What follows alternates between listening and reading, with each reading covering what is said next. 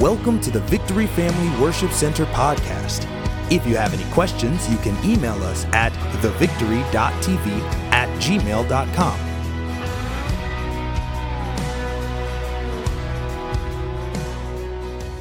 Amen. How many of you like a good war movie? Raise your hands.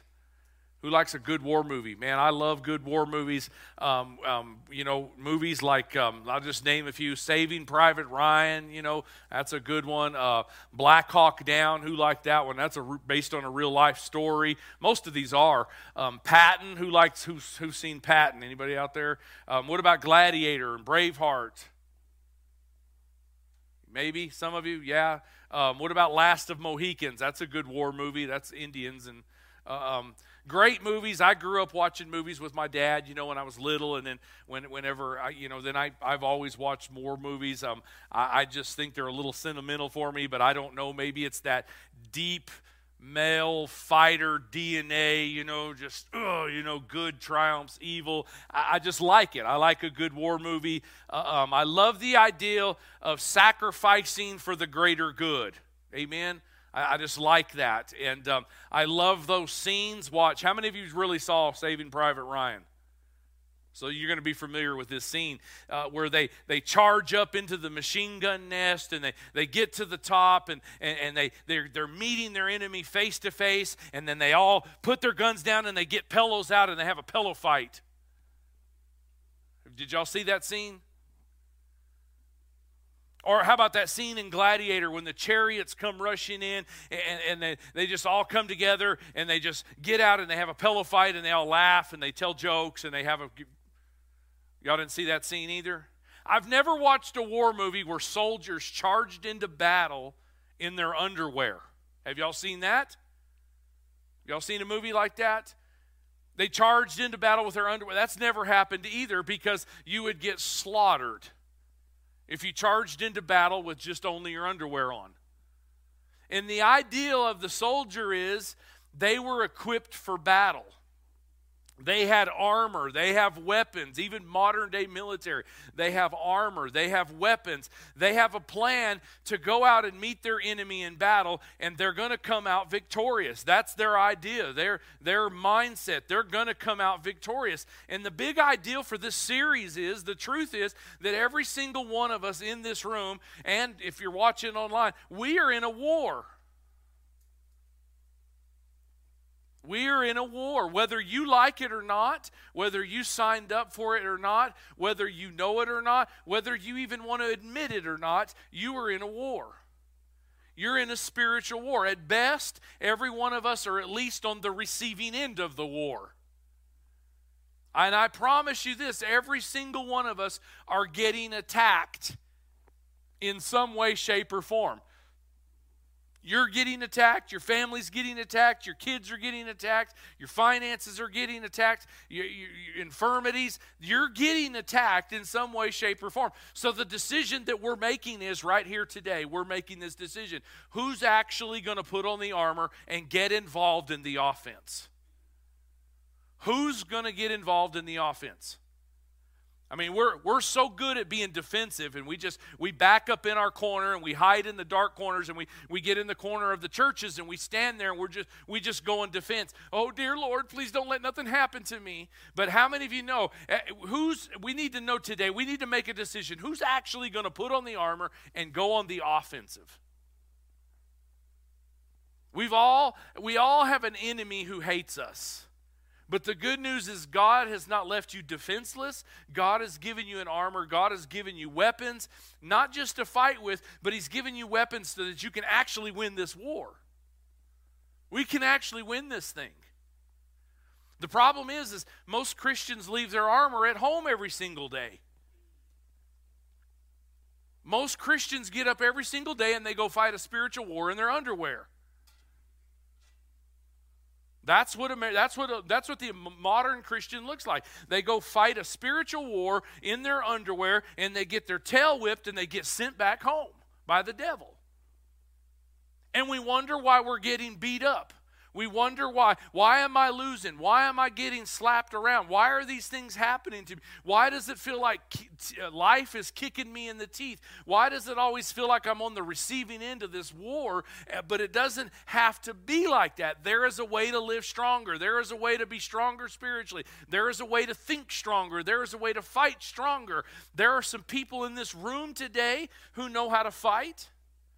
I've seen you fight. You know how to be strong. Uh, you've gone through it. You've been through the valley. Uh, um, you, have came out on the other side victorious. You've been there. You've got battle scars to prove it. And, and you could actually stand up right now and you could encourage everybody else if I were to call you out and you could say, guys, be strong. Fight the good fight. Don't give up. Don't give up. Stand your ground. There's people in here that can testify to that. Because there's marriage difficulties, there's faith difficulties, there's kid difficulties, there's job difficulties, there's health difficulties, there's difficulties in life. And if we're going to make it, we're going to have to learn how to live strong, fight strong, and stronger than what we're doing right now. The Apostle Paul, the guy, the, this guy wrote most of the latter half of the Bible in the New Testament, Paul was a guy who knew how to be strong. This guy Paul is the same guy who said who says I've been beaten within an inch of my life. I've been left for dead multiple times just because I follow Jesus. He said I've been falsely imprisoned. I, have been, I, have been uh, shipwrecked, adrift at sea. I've been cold. I've been in the dark. I've been hungry. I've been thirsty. I've been on. Da- I've seen danger on every side of the earth. And, and, the guy Paul, this guy Paul, he writes a letter to the church. Uh, the church, the place is called Ephesus, and, and um, this is what we know as modern day Turkey. If you're wondering where this is at, this town that he's it's modern day Turkey. So this is this is the book of Ephesians, the church, the Ephesians, the church of Ephesians, modern day Turkey. And the entire book of Ephesians is how to be strong. The entire, the entire book of Ephesians teaches us how to be strong spiritually, mentally, emotionally, physically because these guys were these guys these apostles these disciples they're getting beat up man they're suffering intense persecution. And Paul says, Be strong, be strong, be strong. Everybody say, Be strong. Y'all do have a pulse this morning. Paul writes this letter in Ephesians 6:10. If you got your Bibles, turn there. We've been this is the third week we've been in Ephesians chapter 6 and we're going to be in there for a while. Paul says a final word or finally my brethren, whatever interpretation you have, be strong in the Lord and in his mighty power. Okay, these are the last words of Paul. Paul's going to be he's going to be beheaded not not long after these words. So Paul's trying to get us understand that hey, we're in a war. It's not a physical war, it's a spiritual war. And the truth is is if we don't fight this war with God's mighty power, we're going to lose. Even modern day, right now, if we don't fight this war, this spiritual war that's going on right now, we're going to lose. Christians are going to lose. We're going to lose ground. They, you know, they're coming after the churches. They're coming after Christianity. they they want to shut it down. And if you're going to live uh, the Christian life in, in your own power, you're going to get defeated. That's just the fact of the matter. You can't be a Christian in this modern day culture and, and do it in your own power. You're going to have to have God's power. We have something bigger that we can tap into, but we have to actually fight God's way and, and we have to know that we are more than conquerors. We have to get that in our mentality. So Paul says, Put on the whole armor of God that you can stand against the wiles of the devil. We've talked about that the last two or three weeks. The enemy has a strategy against you. Wiles, those are plans, strategy. Uh, principalities have strategies against you. They strategize against you. They plot and scheme on how to attack you and your family. For we don't wrestle against flesh and blood, but against principalities, against powers, against the rulers of darkness of this age, and against spiritual hosts of wickedness in heavenly places. This is spiritual warfare 101. You can kill the enemy soldiers all you want. You can you can take you can you can you can take out all the enemy soldiers you want. But until you take out the spirit that's driving the enemy soldiers, you'll never have peace. I'm going to explain that and it'll make more sense as we go on. It's um it's kind of like you know, I believe, I believe that behind every physical, invisible fruit, there is a spiritual root. It's kind of like, you know, we spend most of our life trying to deal with the physical. But we have to deal with the fruit. It's kind of like killing it, trying to kill an apple tree by taking all the apples off of it. How many of you know the apples are just going to come right back? You have to get to the root of the tree. You have to take the tree out by the roots. And that's why most of our battles seem like they're going in circles. Our financial battles, our spirit, our marriage battles, our relationship battles, our health battles. It, it's because there is a spirit behind those battles. And we have to understand that. And we have to figure out what that spirit is behind these forces and we have to take these forces out by the spirit that's why paul says we have we, we got to get to the spirit we got to get to the root so, in other words, your boss at work, that's not your enemy. You may despise him and you may want to uh, reach out and choke him every day, but that's not your enemy. Your spouse, you keep fighting and you keep having all these fights, and it seems like you just got every day you're waking up and you're fighting about something. Your spouse is not your enemy. Your family, you're having family disputes, there's family division, uh, brothers and sisters, peers, whatever it is. The, your family members, they're not your enemy. Your cousin Eddie, he's not your enemy. but you do have an enemy, and his name is Satan.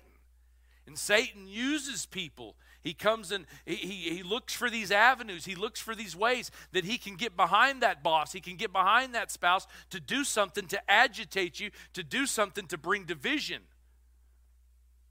There's a spirit behind every force. And it's time for us to actually start fighting the real enemy. The devil is the real enemy. If you're having marriage problems, the solution is not to yell at each other. The solution is for really for the really the real solution is for you to both to get down on your knees and pray and fight the enemy the real way. The devil who comes to steal, kill and destroy. How do you fight the enemy on his turf? That's the main series of this that's the main theme of this series.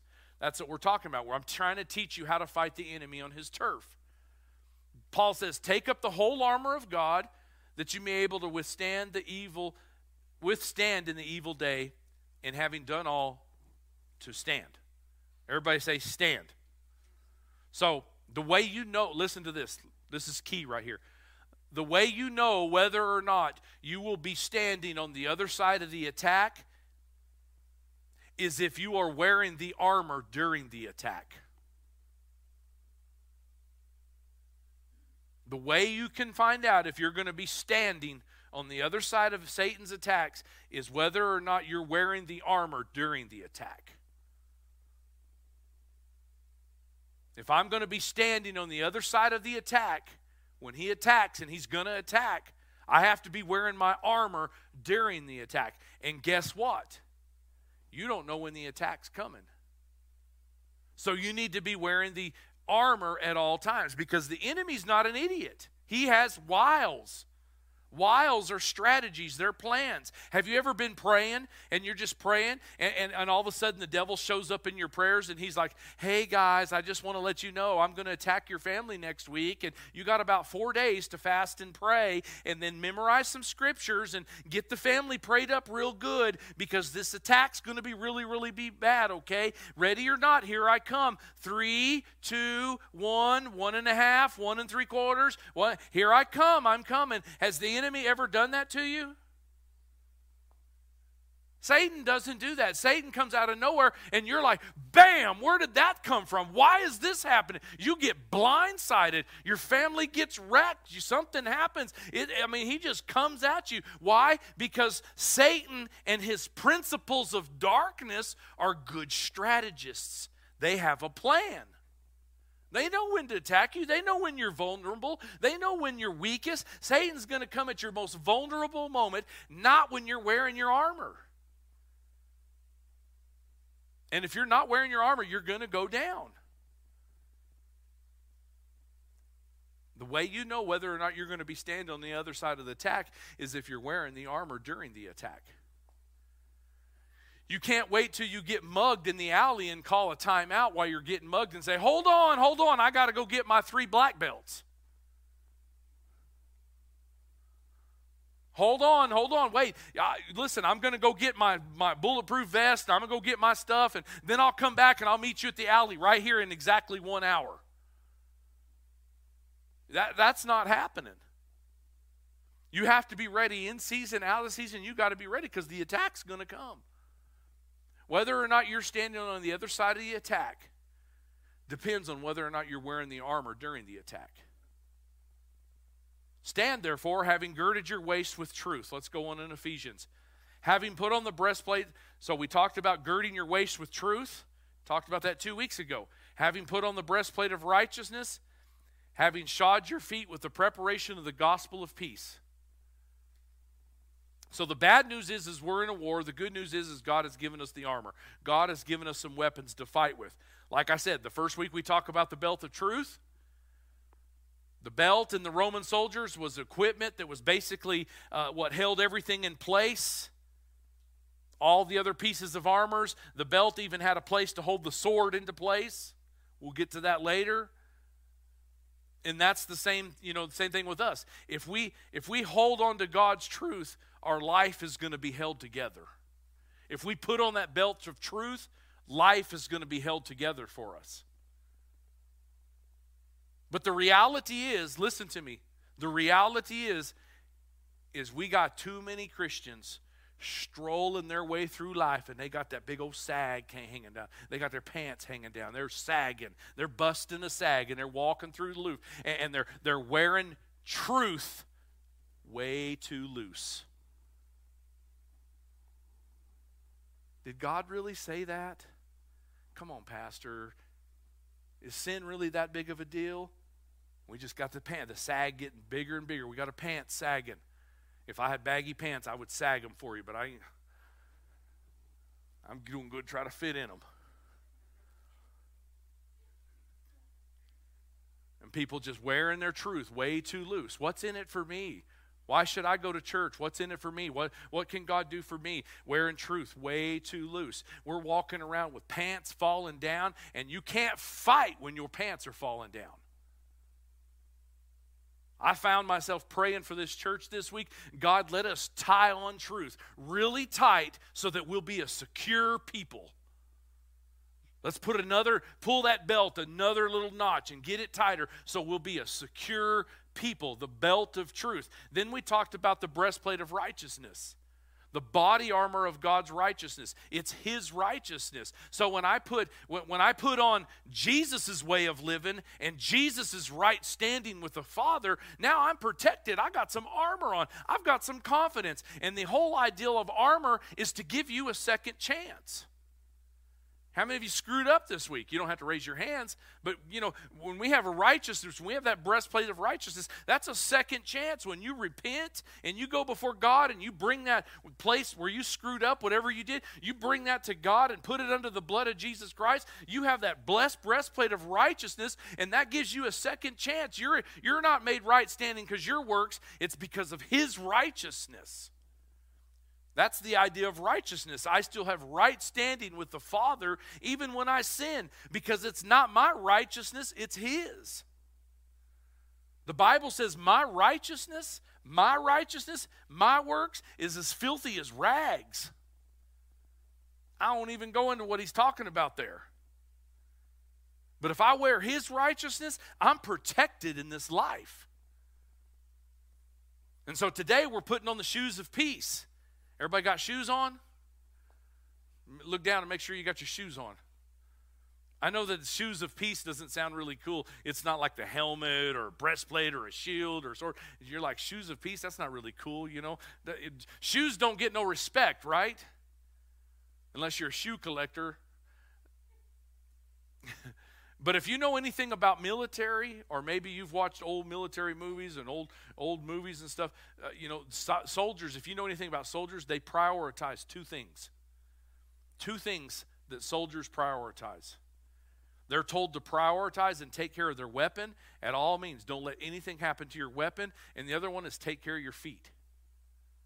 That's the, that's the two rules when you're out in the field. The soldier who carries the soldier is who carries the weapon, but the feet is what carries the soldier. I'm going to say that again because that's going to that's going to stick in the back of your mind for the rest of this sermon. The soldier is who carries the weapon, but the feet is what carries the soldier.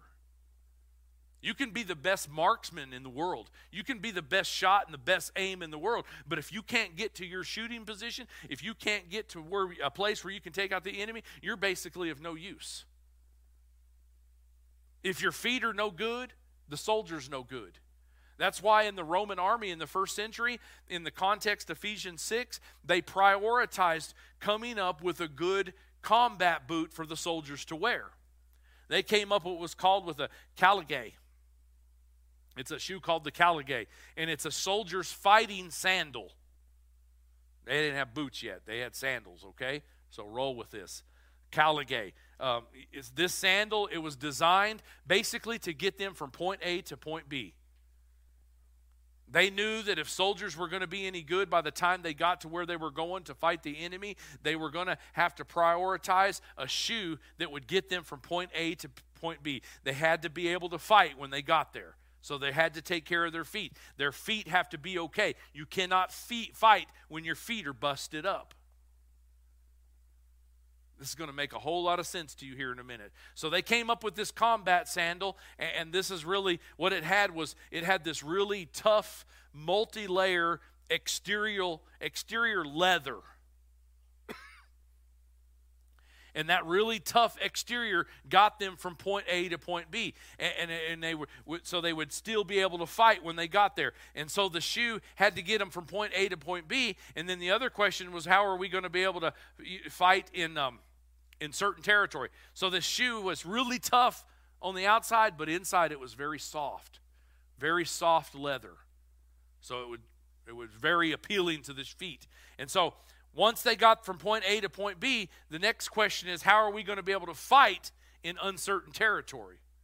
Remember, this is not a defensive army. They didn't just sit back and say, Oh, we're going to protect ourselves. Oh, look at us. We're just going to stay right here in our camp. Hopefully they won't come get. No, they were an offensive army. They went, they were going to find you out. They were going to go seek you out. They were going to hunt you down. They're going to go find you.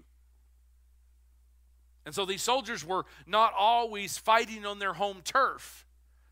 They were fighting the enemy on their turf. And so sometimes the terrain was rocky. Sometimes the terrain was muddy and, they had lots of mud. Sometimes there was an incline. Sometimes there was a decline and all kinds of different terrains. And so the point is if you're a soldier and you're in sword to sword combat, it's imperative that you have sure footing. It's, sure, it's imperative that your feet will hold you up. It's imperative that you're able to stand your ground.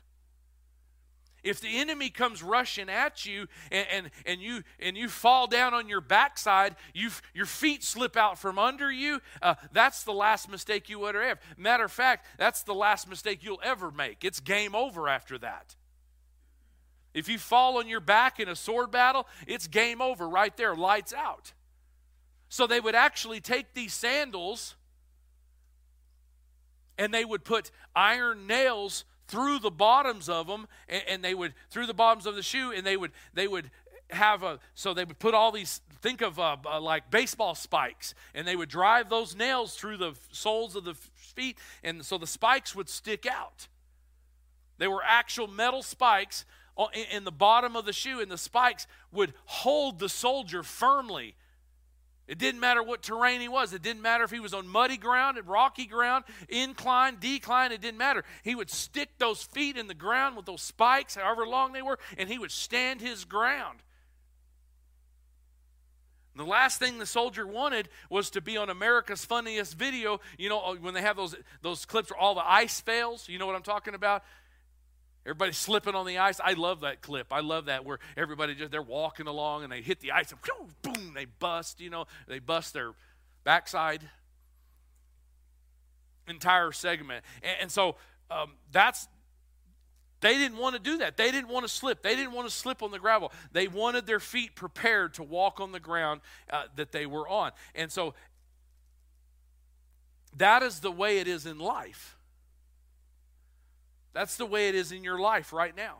The ground of life is not friendly to you. There's divorce out there, there's death of a loved one, there's getting stabbed in the back by friends and workers or whatever, there's getting offended, there's health problems, there's financial problems. We could look inside of some of the hearts that are here today and, and, some of the lives that are here and some of the minds, some of your minds that are here today, and, people, and, and, and you would look like this. You're getting pushed all over the place. You're uncertain. You're unstable because of these circumstances coming against you. The enemy's knocking you on your backside. He's knocking you back again and again. Every time you stand up, you get pushed back again by something else. And just when you got this thing taken care of, the devil comes at you and pushes you back again. Now it's your finances. And then you get you you take care of your finances and then you get pushed back again. Now it's health problems. And now you got health problems and now you get pushed back again. Now it's a loved one. You're in a fight with some somebody else. You're something there's something always going on and you're getting pushed back and you're just getting pushed around because you don't have any sandals on. You don't have your shoes of peace on to stand your ground. And God is saying to us today if you're ever going to make it in the long march of life, if you're ever going to make it and be able to stand your ground when the enemy comes rushing at you, you're going to have to prioritize putting on the shoes of peace. Everybody say peace. Now, peace, just saying peace isn't good enough. Peace sounds good. Peace is something that everybody's looking for, but nobody's finding because you can't find peace in the world. You'll never find peace in the world. You'll find happiness, but happiness is based on happenings. Whatever's happening right now, if that makes you happy, then you're happy. But if it don't make you happy, you're not happy. You can never find peace in the world. People, people will pay big money for peace. People are doing yoga every single day to try to find peace. People are going on extravagant vacations to try to find peace. That's everybody's idea of peace, right? A lot of people spell peace M O N E Y. But how much money do you have to have before you have peace? The suicide rate is just as high with people who have a lot of money as those who don't have, who have less money. The suicide rates are the same. If you're single, a lot of times you think, if I could just get married, I would have peace. And then you get married and you're like, if I was just single, I would have peace. People run to alcohol for peace. People run to drugs for peace. People run to sex, sexual immorality in all forms, trying to find peace. Whatever it is, you label it. They're try, people are trying to find peace. And here's the bottom line. The world can the world can offer you all the pill pop and peace that you can find. The world can offer you all the porn site peace that you want. It can offer you all the paycheck peace that you want, but the world can't offer you real, perpetual, powerful peace that only comes through Jesus Christ. Just a few hours before Jesus was crucified, dead and buried, Jesus makes this statement. Just imagine what's going on through Jesus' mind. Jesus knows what's about to happen, he knows what he's about to go through. He knows it's going to be horrific. Jesus knows the unsettledness of what lies ahead. He knows he's going to the cross to be crucified, and he knows he's going to, this is going to be brutal. And Jesus says to his disciples this in John 14, 27. Look at it in your notes or look at it on the screen. Jesus says, I'm leaving you with a gift peace of mind and heart. And the peace I give, get this, and the peace I give is a gift that the world cannot give. Give. So don't be troubled and don't be afraid.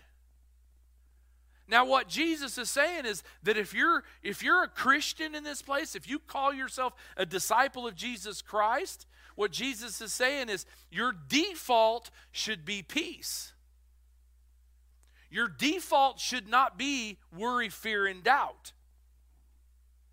Your default, if your default is worry, fear, and doubt, you're not wearing the shoes of peace. You're not putting them on. It's not your de- you're not, it's not your default. It's not that your default is worry and then peace visits you every once in a while and you're like, "Oh, that's great." it's supposed to be the opposite. Your default is peace. And then worry visits you every once in a while, and then you deal with that worry with spiritual warfare and you nip it in the bud. You take care of that thing. If you're in constant worry and worry and fear and doubt and stuff like that, you're not wearing the shoes of peace. So, what is peace? What's the peace that Jesus gives? Peace comes from the Hebrew word shalom. Shalom. It's in your notes. I don't think it's on the overhead, but it's in your notes, it's on your outlines. Um, here's the definition of shalom it's a state of ease, safety, no worry, no fear, wholeness, calm, and tranquility of soul despite external turmoil. Oh, yeah, there it is. It's up there. How many of you guys want some of that? A state of ease, safety, no worry, no fear, hold, wholeness, and, and, calm and tranquility of soul despite external turmoil. How many of you like some of that? Give me a dose of that. Give me a hit of that. Y'all want some of that? I'm going to tell you how to get it. Here it is. Here's the big deal about shalom the peace that Jesus gives, understand this. The peace that Jesus gives isn't the absence of conflict. You need to understand that. The peace that Jesus gives, it, it, it's when everything is wrong, you're still right. When everything is chaotic, you're still calm. That's the peace that Jesus gives a picture of this. Let me give you a, a, a, a, mental picture of shalom. The disciples they go out they're, they're, they're, they're, they're out on the sea of galilee. A storm pops up and they're fixing a they're, they're trying to find jesus. They're, they're, they're, they're storm they're, they're, this, this storm's going to wreck them and they're trying to find Jesus. They can't find Jesus because they know Jesus can fix the storm. So they run down beneath the deck and they find Jesus sleeping. Jesus is not just sleeping, Jesus is sleeping with his head on a pillow and he's got drool coming out of his mouth. That kind of sleep. You know what I'm talking about? Because he's got peace. And they're like, Jesus, what's the deal? And notice what Jesus does not do. Jesus doesn't say, Oh, dear Lord, all right, fail tested, storm, you can go away now because the disciples failed their lesson. That didn't happen. The lesson was this. This is the lesson in that story. It's not that when Jesus is with you that you won't ever have a storm, but when you go through the storm with Jesus, the storm doesn't have you. Jesus does not promise you a life with no storms. Jesus promises, promises to be with you in the storm. Remember the God of Shadrach, Meshach, and Abednego, Rack, Shack, and Benny. That's what I call them. Veggie Tales, if y'all seen Veggie Tales. Have any of y'all seen VeggieTales? If you haven't seen VeggieTales, go see VeggieTales. Go rent it. You can get on Right Now Media. We have Right Now Media for the church. Um, you go to our app. I, I don't know why I need to tell this, but it's a good tool for you guys. It's called Right Now Media, and you can have access to probably over a hundred thousand Bible studies for children, for adults, and their videos. They're short videos, short video clips. There's Veggie Tales on there. There's all kinds of stuff. But if you have access to that, you do. You can go to our church app, and I think it's on there somewhere. Uh, you can access that, send in your email, and they'll give you a passcode, and then you have a password, and you can get into all that. But Shack, Rack, Shack, and Benny, um, they went to the king and the king says, through all these circumstances, the king says, Hey, throw them in the fire. Throw these three guys in the fire because they won't bow down and they won't worship the God. They won't worship this big God. And, and, and so Rack, Shack, and Benny, Shadrach, and Meshach, and Benny, they, these three dudes, they got thrown in the fire. And then when they went to go check on these guys, they opened up the furnace doors and there were four people in the fire. It's in your Bible. You can go read about the story. The Son of Man, Jesus Christ, was in the fire with, with Shadrach, Meshach, and Abednego. See, God promises you fires and God promises you storms, but Jesus says, I will never leave you in the fire and I will never forsake you in the storm. There can be fire all around you. There can be external turmoil all around you. But just like Shadrach, Meshach, and Abednego, you're going to walk out and you're not even going to smell like smoke. Are y'all getting that today? You can walk out of the fire and you can you won't even smell like smoke. That's how you can have shalom.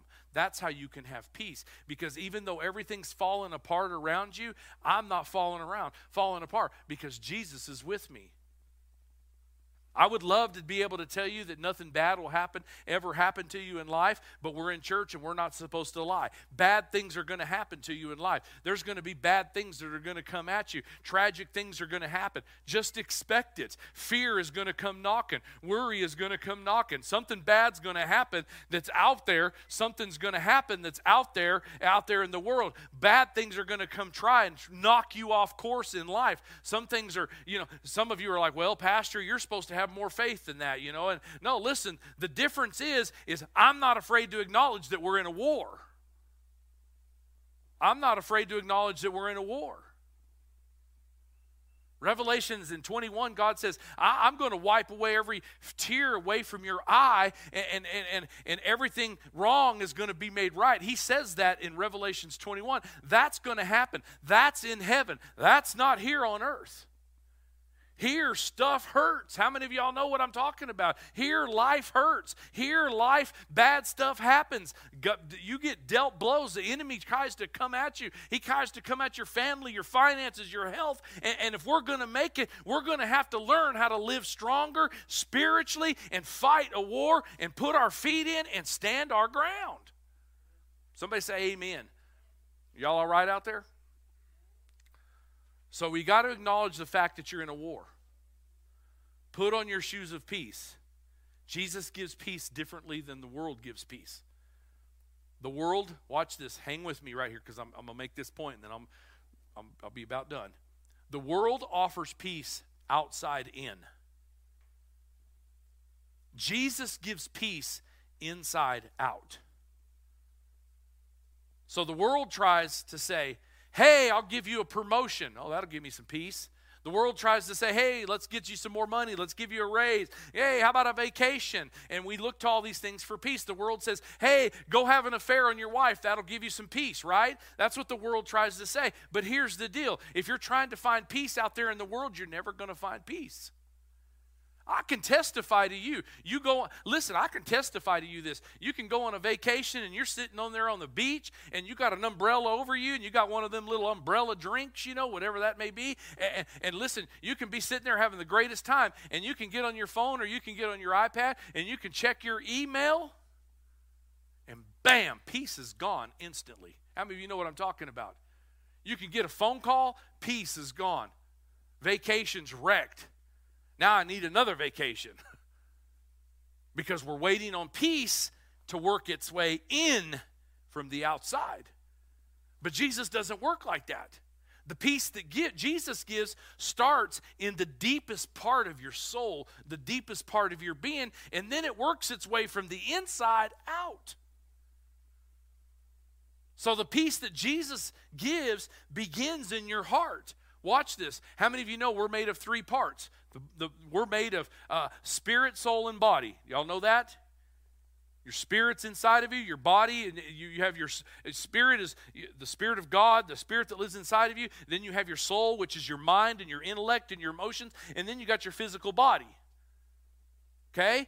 So peace begins in the deepest part of us, in our heart, in our spirit, where our spirit is, because Jesus is peace. And then peace, when it gets rooted inside of your heart and it gets on the inside of you, it begins to transform the way you think. That's your soul. That's your mind. It begins to transform how you look at things, how you look at the world, and, and, that's your soul. And then peace, then what it does is it begins to transform the way we live, and that's our body, that's our physical body. Peace works its way. Jesus, the peace of God, works itself from the inside to the out. It goes in first it gets into your mind, I mean into your soul, and then it goes into your it gets into your spirit, then it goes to your soul, and then it goes to your body. Peace works from the inside out. If you're waiting for the government to fix all this stuff in order for you to have peace, you're never going to have peace. If you're waiting for the boss to start being nice, you're never going to have peace. If you're waiting on friends to include you in everything and, and pamper you and do all that stuff, you're never going to have peace. But if you can find the peace that Jesus gives and you can find peace eh, that He gives inside of you, no, you'll have peace no matter what's happening around you. That's how Paul was able to have peace while he's in jail. He remember he's chained to this Roman guard. He's falsely imprisoned. He's shackled to the Roman soldier writing this letter. But inside of this all, Paul has peace.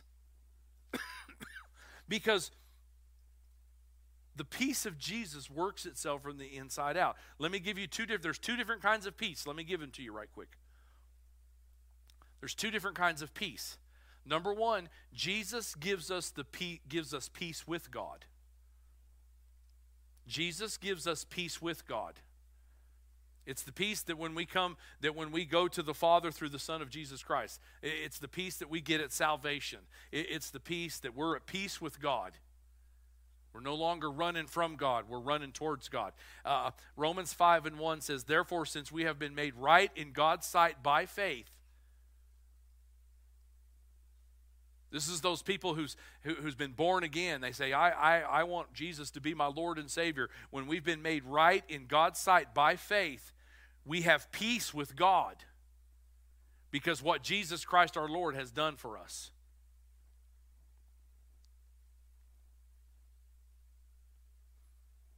Have we been Christians too long that this doesn't amaze us anymore? Have we been Christians for so long that this doesn't amaze us anymore? Listen, I was a sinner, worthy of wrath. My life was on a path of destruction, of death. I wanted to do my own, own thing. I didn't care what anybody thought about it. I didn't care what anybody, I didn't give a rip what anybody thought. I didn't care what God thought about it. I was headed to destruction. I was headed to hell. I was outside of salvation. I was filled with guilt and shame. I, w- I cursed God. But do you understand that inside of my uttermost depravity, God did not look at me and say, Hey, get your stuff together and then we'll accept you. God said this even while you were in the miry pit of hell, I rescued out of you out of that, and I put you up on the rock of salvation, and I saved you. And Jesus found me at my worst place, and He took my wickedness and He gave me righteousness. Do y'all get that? Are y'all excited about that this morning? And the, the, the records of wrongs against me, they've all been broken and nailed to the cross. So therefore, I stand here today, not as an old person so, so, with some blood sprinkled on me. No way, man. Listen, I've been crucified with Christ and I no longer live, but Christ lives inside of me. And that's exciting. I live a life now. I live a life by, you know, by, by faith in the Son of God who loved me and gave his life for me. I've been born again. I'm a new person. Anybody here born again? Can y'all testify that? Why don't you give Jesus a clap this morning? Why don't you honor him? I've been adopted into the family of God. God smiles when He thinks about me. God smiles when He thinks about you. I used to be at war with God and I used to be at peace with sin. And now, because of Jesus, I'm at peace with God and I'm at war with sin. You know what I'm talking about? And, and, that's the transformation in my life. And when I have peace with God, it changes how I walk, it changes how I talk, it changes how I live, it changes how I think. That's the peace with God. And then the other kind of peace is the peace of God. Write that down if you're taking notes. There's the peace of God. Jesus gives you, he gives us peace with God, and then he gives us the peace of God. How many of you know the gospel? The gospel of Jesus Christ is it's not its goal is not to just get you into heaven; it's to get heaven inside of you. That's what the gospel is all about. And because you have peace with God, doesn't guarantee that you're going to have peace of the peace of God. Y'all understand that? I'm going a little deeper here for y'all. Let me let me help you. Just because you have peace with God doesn't mean you have the peace of God. You can have salvation and you can be at peace with God, but you, you're still worried and still got anxiety. You still got all these things going on because you don't have the peace of God. Listen, the peace with God is an eternal sort of peace that I know where I'm going to spend eternity. But the peace of God is a daily peace that I put on every single day in my life.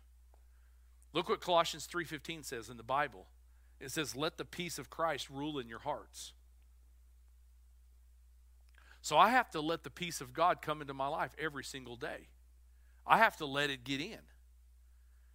God is the one who gives us the armor, but it's up to us to put it on. Y'all know what I'm talking about? I can have the best bulletproof vest in the world.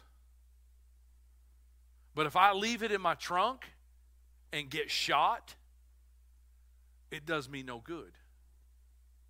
But hey, I have the best bulletproof vest. It's in the trunk. You ought to see it. Man, it costs a lot of money. It doesn't matter. If you're not wearing it, you get shot. You have to let the peace of God rule in your hearts. You have to allow peace to do that. Too many Christians leave their shoes at home every single day. Their shoes of peace. They leave it at home. They don't even bother putting it on. Oh, we'll put the belt loop of truth on and we'll put the breastplate of righteousness. We want that stuff, but we forget all about the shoes of peace. Because shoes aren't they're not they're not cool. And it's the same as a combat soldier leaving their boots in the barracks and walking out barefooted to the battlefield. And they get to the battle line and they're like, dang, I forgot something. I forgot my boots. And here's the truth you will never walk in confidence if you don't have peace. You'll never walk in confidence. You'll never fight in confidence. You'll never pray with confidence. You'll never pray for somebody in confidence. You'll never you'll never tithe and you'll never do anything if you don't have peace. How many of you ever how many got kids with Legos? Any grandkids with Legos? Anybody got those? You ever tried to walk into a dark room and you know there's Legos all over there? You're walking through and it's dark and you're trying to find something. You're like, oh, golly, and you step on that thing. It's a killer, man. It's worse than a goat head. So once you step on one, guess what you do? The next time you go in there, you tiptoe. You don't want to step on nothing. So many Christians walk around like that every day. I don't want to get hurt. I don't want to get hurt. I'm afraid of failing. I'm afraid of falling. Oh, what if I step into that? That's how Christians walk around. We're so afraid of stepping into something that'll hurt us, so we just stand still. We don't go anywhere. We don't have on peace and we can't walk in confidence. But when we put on peace, when we put those shoes on, I don't have to worry about where I'm walking. I can walk anywhere, and I have the confidence that it's going to be all right. I can have that peace, and I can know that everything's going to be all right. I don't, I don't have to worry about those Legos. I don't have to worry about those landmines. I don't have to worry about all things. When I go to the mountains, I, I go to the mountains. I hunt a lot. I used to hunt a lot. Used to hunt a lot, but when I know I'm going to go to the mountains and I know I'm going to be doing a lot of walking in rugged terrain, I got certain shoes that I wear. They cost a lot of money. I don't wear them but once, two, three times a year, but I got certain shoes that I wear. And shoes that I know that are going to protect my feet. And I've been, listen, I've been into the mountains and I've walked all over for days hunting without the proper shoes. And afterwards, I regretted it because my feet were wore out. They had scars, they had wounds, they were, they hurt for days. And if you're not wearing the proper shoes, if you're not wearing peace, the proper peace, you're going to be so worried about getting hurt in life. You're going to be you're, you're going to find yourself tiptoeing through life making excuses instead of just doing what God has called you to do and walking toward it and walking in peace. I'm so afraid. What are they going to think about me? What are they going to say? Some of you are called to ministry. Some of you are called to write books. Some of you are called to start business. What if I afraid? What if I fail? What if people don't like it? What if I mess up? But when you got those shoes of peace on, you walk in there and you just walk and you just do it. Because you got peace. So how do we do this? How do we put on peace? Let me show you this point and then we're done. Romans 5:13. Let me read this to you. May the God of hope fill you with all the joy and peace as you trust in him so that you may overflow with hope by the power of the Holy Spirit. May the God of hope fill you with all the joy and peace as you trust in him. Okay? So here it is. Here it is. The more I trust God, the more peace I have. The more I trust God, the more peace I have. So hear me out on this because this is going to make it make, it's all going to make sense now. So if God did it then, God will do it now. I don't know how God's going to do it, but I believe God's going to do it. The way that we put on peace is I put on the peace of God by trusting God's promises. This is how you lace up your shoes every single morning so that you can actually walk in confidence. I put on God's peace by trusting God's promises. Think about this. There was another time that the disciples were out on the water in the boat again, and Jesus got left behind. He wasn't on the boat this time. Jesus was doing Jesus stuff, and Jesus said, Hey, go on, guys, I'll catch up with you. And in the middle of the night, Jesus got held back a while. In the middle of the night, here comes Jesus. It's dark, it's foggy. Here comes Jesus walking on water. The disciples freaked out. Go read it in your Bible. I don't have time to go there. But the disciples freaked out and they're like, oh, it's a ghost. That's what they thought. and Peter goes on in full Peter mode, full sin Peter mode. And, and Peter's like, hey, Jesus, if that's really you, call me to come out on the water. And Jesus says, come. So Peter put his foot over the boat rail, and then he put another foot over the boat rail, and he walks out on water to Jesus. First of all, you have to understand that Peter's not walking on water, Peter's walking on the promises of Jesus. Y'all understand that? It's water will fail you.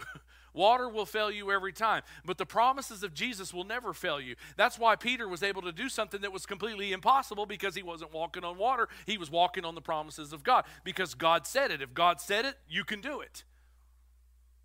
Some of y'all don't believe that, and until you believe that, you're never going to walk on water.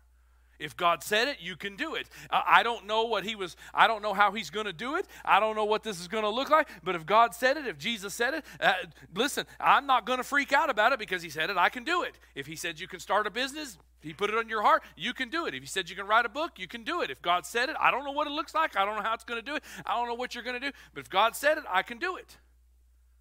It's physically impossible to walk on water. You can't walk on water. But a mere man didn't call Peter to walk on water. Jesus called Peter to walk on water. Do y'all understand that? If you go try to walk on water, you're going to sink unless Jesus told you to walk on water. And if you sink, you're going to have doubts. And then you're going to say, Oh, dear Lord, what's wrong with my faith?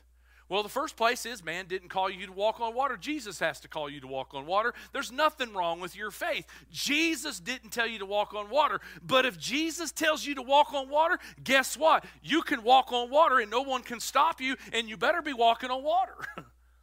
Are y'all with me? Because whatever God said that I can do, I can do. And if God calls you to do something, whatever it is, God's called you to be a professional athlete. God's called you to be a teacher. God's called you to be a mechanic. God's called you to be this or that or whatever it is. If God said you can do it, God's called you to do it. He's put a passion in your heart to do it. If you can do it. If God's called you to assume whatever it is, if God's called you to step out of the boat, God is going to make you a make a way for you to do it. And you're going to be able to stand firm on his promises because you got the shoes of peace on. You got peace about your decision. You got peace about going forward. You got peace about doing what you're doing. You can have peace no matter what you're supposed to do. If you're supposed to take this path and you're supposed to pursue this, no matter what the critics say, no matter what your parents say, no matter what your friends say, you got you stick your shoes of peace in that ground because you got spikes in them and nothing can waver you and you stand your ground and you march forward. You walk on water. God could say this afternoon, you know what? He pick one of you out, he could put it on your heart. You know what? You're going to be a missionary to China. Some of you are like, I ain't responding to the altar today. And you, you, you could, God could put it on your heart to be a missionary to China, and everybody's freaking out. But listen, you walk in peace because God's called you to do it. Therefore, the success is on Jesus, not on you. I have to be obedient and I have to get out of the boat. The more I trust in God, the more peace that I have. So the question becomes how can I trust God more? And my answer to you would be what promises are you standing on? Are you standing on any promises that God has given you? God has spoken to many of you about doing certain things, and the adversity has been keeping you, keeping you from doing it. The lies of the devil has creeped in. Maybe doubters have come along your side and they've cast doubt onto your vision that God has given you. Maybe there's some miscommunication about how you're supposed to go about it or something like that. Uh, maybe life just happened and you never got started at all. Maybe the spirit of worry, fear, and doubt come and brought that. Well, what if I fail? Uh, you know, so the adversity comes in and and it derails you, whatever it is God is calling you to do. So listen, we don't do it at all. We tiptoe around because we don't have any peace about our decisions. We tiptoe around because we don't have the shoes of peace because we're not standing on any promises. Therefore, we don't trust in God any because we can't have peace. What promises are you standing on? The more promises that you stand on in life, the more promises you stand on in life, the better grip that your shoes are going to have. Y'all understand what I'm saying? The more promises you stand on, I mean, those people that's gone through hell and back, those people that's been through the valleys and they've come out on the other side, those people, they've got a lot of spikes in their shoes. The more promises you stand on, the more peace you'll have. If you guys want to come to music or George or just whoever, I don't care, whatever's going to happen. Let me share some promises with you and then I'm done. I'm going to read these to you. When I feel alone, how many of you have ever felt alone? When I feel alone, I sink my feet into Hebrews 13 5. God says, Never will I leave you or forsake you. So tomorrow morning, when I wake up in, on Monday morning, and and and, the, and this is going to happen, the enemy's going to come whispering in my ear like he does every Monday, and he's going to say, "Hey, you know what? All that stuff you said on Monday, nobody got it. Nobody wants to hear it. It's pointless. God doesn't love you. Hey, that, you know uh, the, those those sins that you did, they disqualify you from preaching the gospel of Jesus Christ. Nobody wants to hear what you have to say. You're not a pastor." And I'll get up and I'll stick my foot down and I'll put my other foot down and I say, God will never leave me or forsake me. If God brought me to it, He'll bring me through it. And I can stand strong and I'm not going to get knocked back when the devil comes whispering in my ear. Whenever I'm feeling sick, I've been feeling sick this week. Been having some things, just sinus stuff. You can ask Amy. Amy said, Why you keep going to bed so early? I go say, I'm gonna lay down, I'm gonna pray through this thing. I stick my feet down in Psalms 103 and I say, Praise the Lord, my soul, and forget not all your benefit, who forgives you all your sins and heals you of all your disease. Take that, devil. Doesn't matter what the doctor said, it doesn't matter. Jesus has already said it, and by his stripes we're healed, and I can sink my feet into that and have peace. When my finances are falling apart, the devil comes and says, Hey, you're going to have to declare bankruptcy. Everybody's going to find out about it. Your family's going to be ashamed about it. In fact, you should have not even been given to God. You should not have been tithed. You should have been keeping all that for yourself, and you wouldn't be in this situation right now. You can get up and you can put your sink your feet into Psalms 37, 25, and said, I saw you, I saw young and now I'm old, yet I've never seen the righteous forsaken or their children begging for bread. I can sink my feet into the promises of God that God did it then, and if God did it then, He'll do it now. I don't know how He's going to do it, but I know He's going to do it again. When I'm feeling overwhelmed, I sink my feet and I stand on second, second Corinthians chapter 4. We are hard pressed on every side, but we're not crushed, perplexed, but not despaired, persecuted, but not abandoned, struck down, but not destroyed. When I feel like I'm an accident, when I feel like I'm a screw up, when I feel like I'm ugly. Psalms 139 For God, you created me in my innermost being. You knit me together in my mother's womb, and I praise you because I am fearfully and wonderfully made. Your works are wonderful, and, and, and I know that full well.